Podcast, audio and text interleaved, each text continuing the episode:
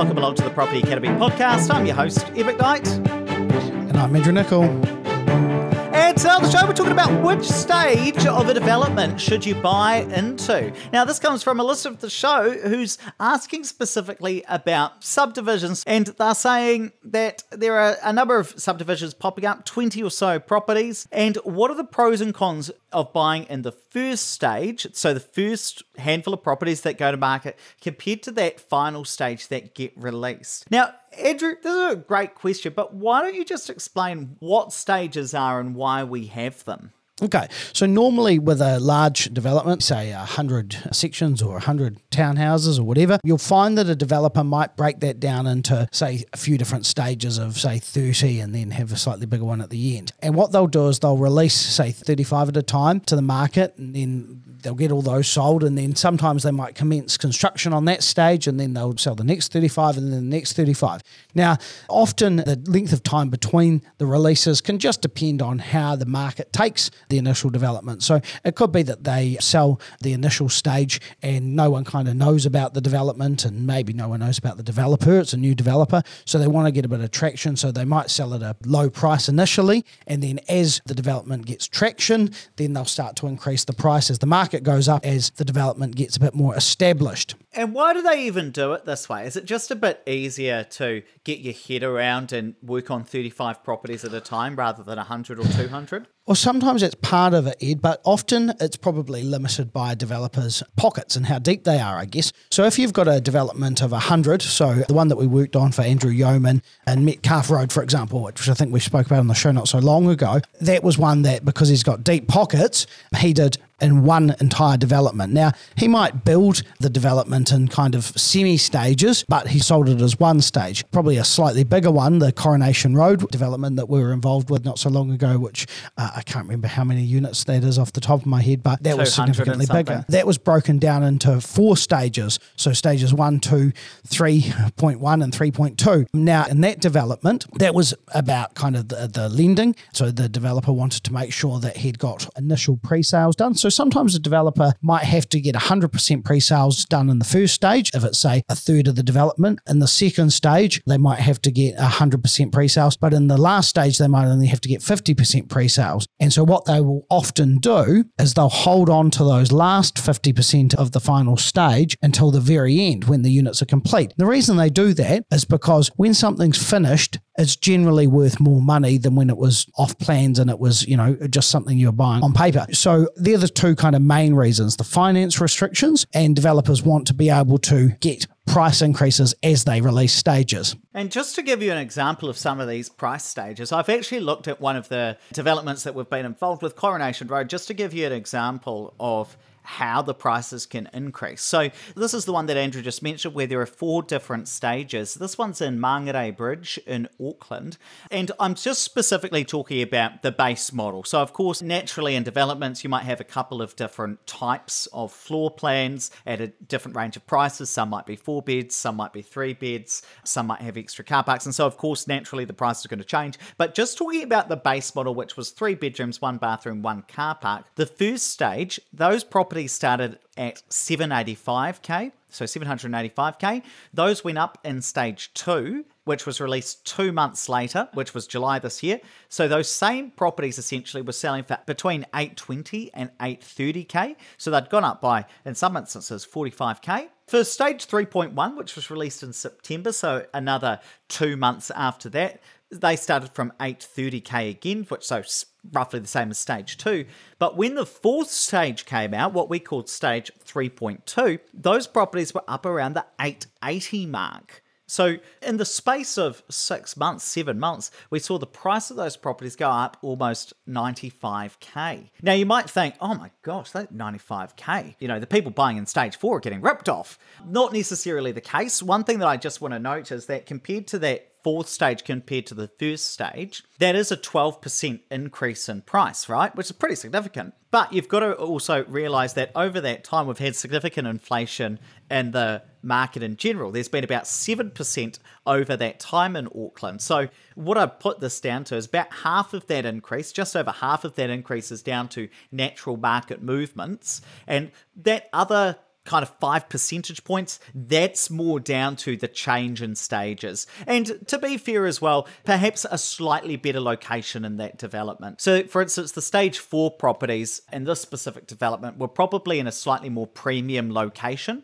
compared to the first stage, which was a little bit closer to the motorway. But naturally, the benefit of that is that people who bought in stage one got a significantly cheaper price. But why is it, Andrew, that we see these price changes between stages? Well, I mean, there's several parts of it. I mean, I guess the first part is usually you've discounted your first stage, and you do that to get momentum. Your valuation might have been kind of 800 to begin with, and you discount it by 15k just to get some momentum, to get 100% of those pre-sales in the first stage done. Once you've got those all signed up, you get in for your resource consent and your building consent if you haven't already, and you might start firming up what your build cost is going to be, because of course you would have had all that priced up originally, but it could have taken maybe a few months to kind of get those pre-sales for example. And then once you kind of got all those together, then you might move on to your next stage and go, right now, let's get a new valuation. The valuations come up to 830 or something like that. And so you sell them for 820. And as time goes on, obviously, not only have you got that momentum and interest on the development? Because you know other people have started buying there and people go okay well that's a bit more trusted. But also as time goes on you've achieved more milestones as the developer. So i think the biggest thing when you're buying something off plans in those really early stages you're often subject to more change than someone buying at a later stage so the resource consent's a really good example of that. If you're buying subject to resource consent and or building consent, there could well be changes made by the council once the developer gets that resource consent approval. So for example, I can think of a development in Christchurch where I think the developers were doing something like seven units and they all had garages. The council kicked that back and said actually you can have four of those with garages, two of them need to have car parks and one of them doesn't get anything. And so all of a sudden the people that had signed signed up for the units that were varied, they had to either accept a you know a price reduction. Hey, look, you're not getting what you thought you were going to get. You bought in the first stage, so you got a discount, but you know now we're going to have to change it round. And so, do you want to buy that unit still, or do you want to cancel? And so, I think from memory, in that one, two of the three people said, "Yeah, that's fine. I'm happy to accept the car park," and they just accepted a discounted rate. Then another person didn't want to accept the no car park, which I completely understand, and so didn't go ahead with that project. So there is often, if you are buying in different stages, that vulnerability. Now that's not to say that the developer doesn't get a new resource consent and building consent for a different stage. They absolutely can, but often they might apply for a, a full approval for, for the consents at the start. Let me ask you this, Andrew, just because I'm sure people will be interested in this. What was the reason the council in that specific development didn't approve all seven with garages? Uh, it was to do with aesthetics. So the irony is, uh, this is a beautiful development. It looked great before and after the council's changes, but they are trying to give people more outdoor living spaces and direct developers to doing that. And they're trying to encourage people to use bicycles rather than use cars. And so the, the council, in their infinite wisdom, I think believes that if you take away things like car parks and garages, that that'll achieve that. Yeah, it'll be a council worker living in the one without a car park. Um, let's hope so.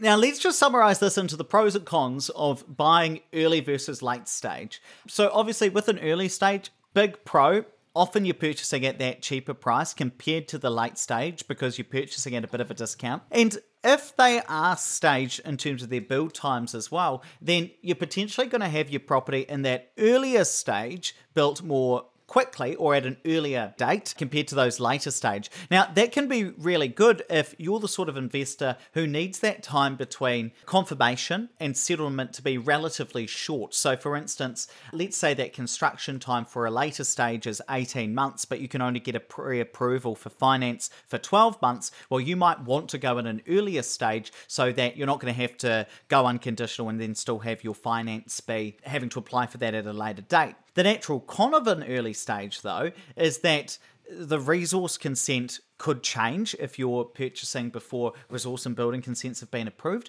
Also, the project might not go ahead. So if the developer can't get enough pre-sales, that project may not go ahead for whatever reason. Now, that's probably relatively unlikely as long as it's not being priced at a ridiculous price these days, but it's something just to note. And look, what I want to call non-premium sites might be sold off first. So the ones that are slightly closer to a motorway or whatever it happens to be, those more premium sites might be kept for the later stage. But what are the pros and cons of purchasing in that later stage, Andrew? So obviously, if you're purchasing in the later stage, you've got a bit more certainty. So if the council has issued all of its consents, then you know that there's not going to be any variations there. Often the pre-sales have all been met, so you're guaranteed that the project is going ahead at that stage, or as guaranteed as you can ever be. And you've got the benefit of you know maybe those premium sites, the maybe the end units, etc. They've been held back because you know they wanted to sell the the best ones last. The downside is the price. So it might be at the valuation, or sometimes it might even be higher than the valuation. I see lot of cases like that because they're wanting that highest price. I often say to investors, the further along a project, the more you're going to pay. If it's closer to completion or complete, generally speaking, you are going to pay more money. And you can use a good example is often Fletchers. So Fletchers, who have got very deep pockets, generally speaking, they sell at completion for pretty much everything. So they won't sell off plans in a lot of cases. They'll just wait for it to be complete. There's around the what they call the East Frame in Christchurch Central. They had lots of units sitting there for six to 12 months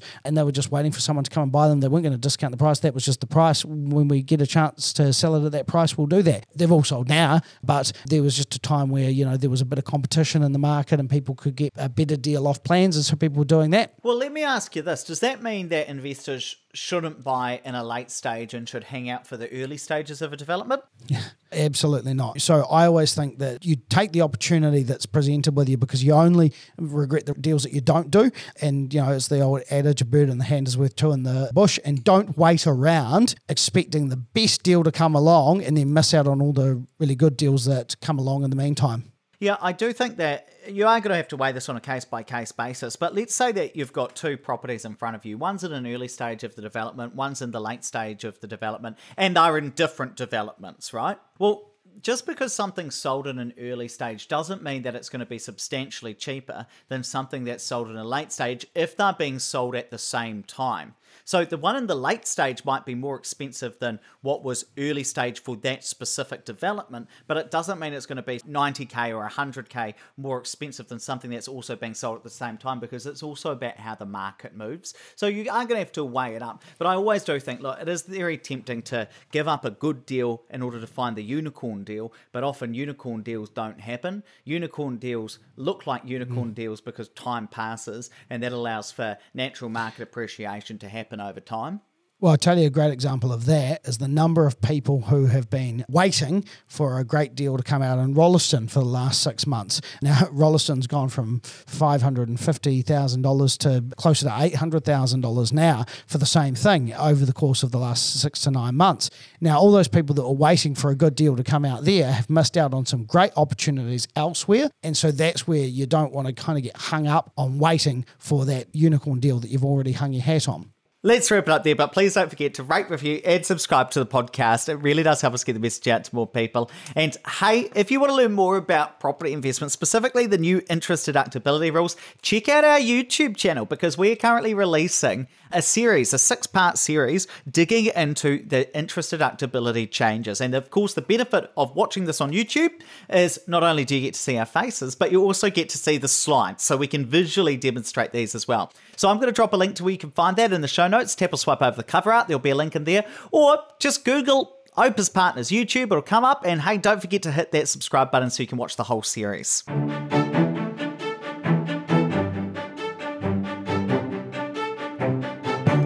Thanks for listening to the Property Academy podcast. I'm your host, Hubert Knight. And I'm Andrew Nicol. And we're going to be back again tomorrow with even more daily strategies, tactics, and insights to help you get the most out of the New Zealand property market. Until next time.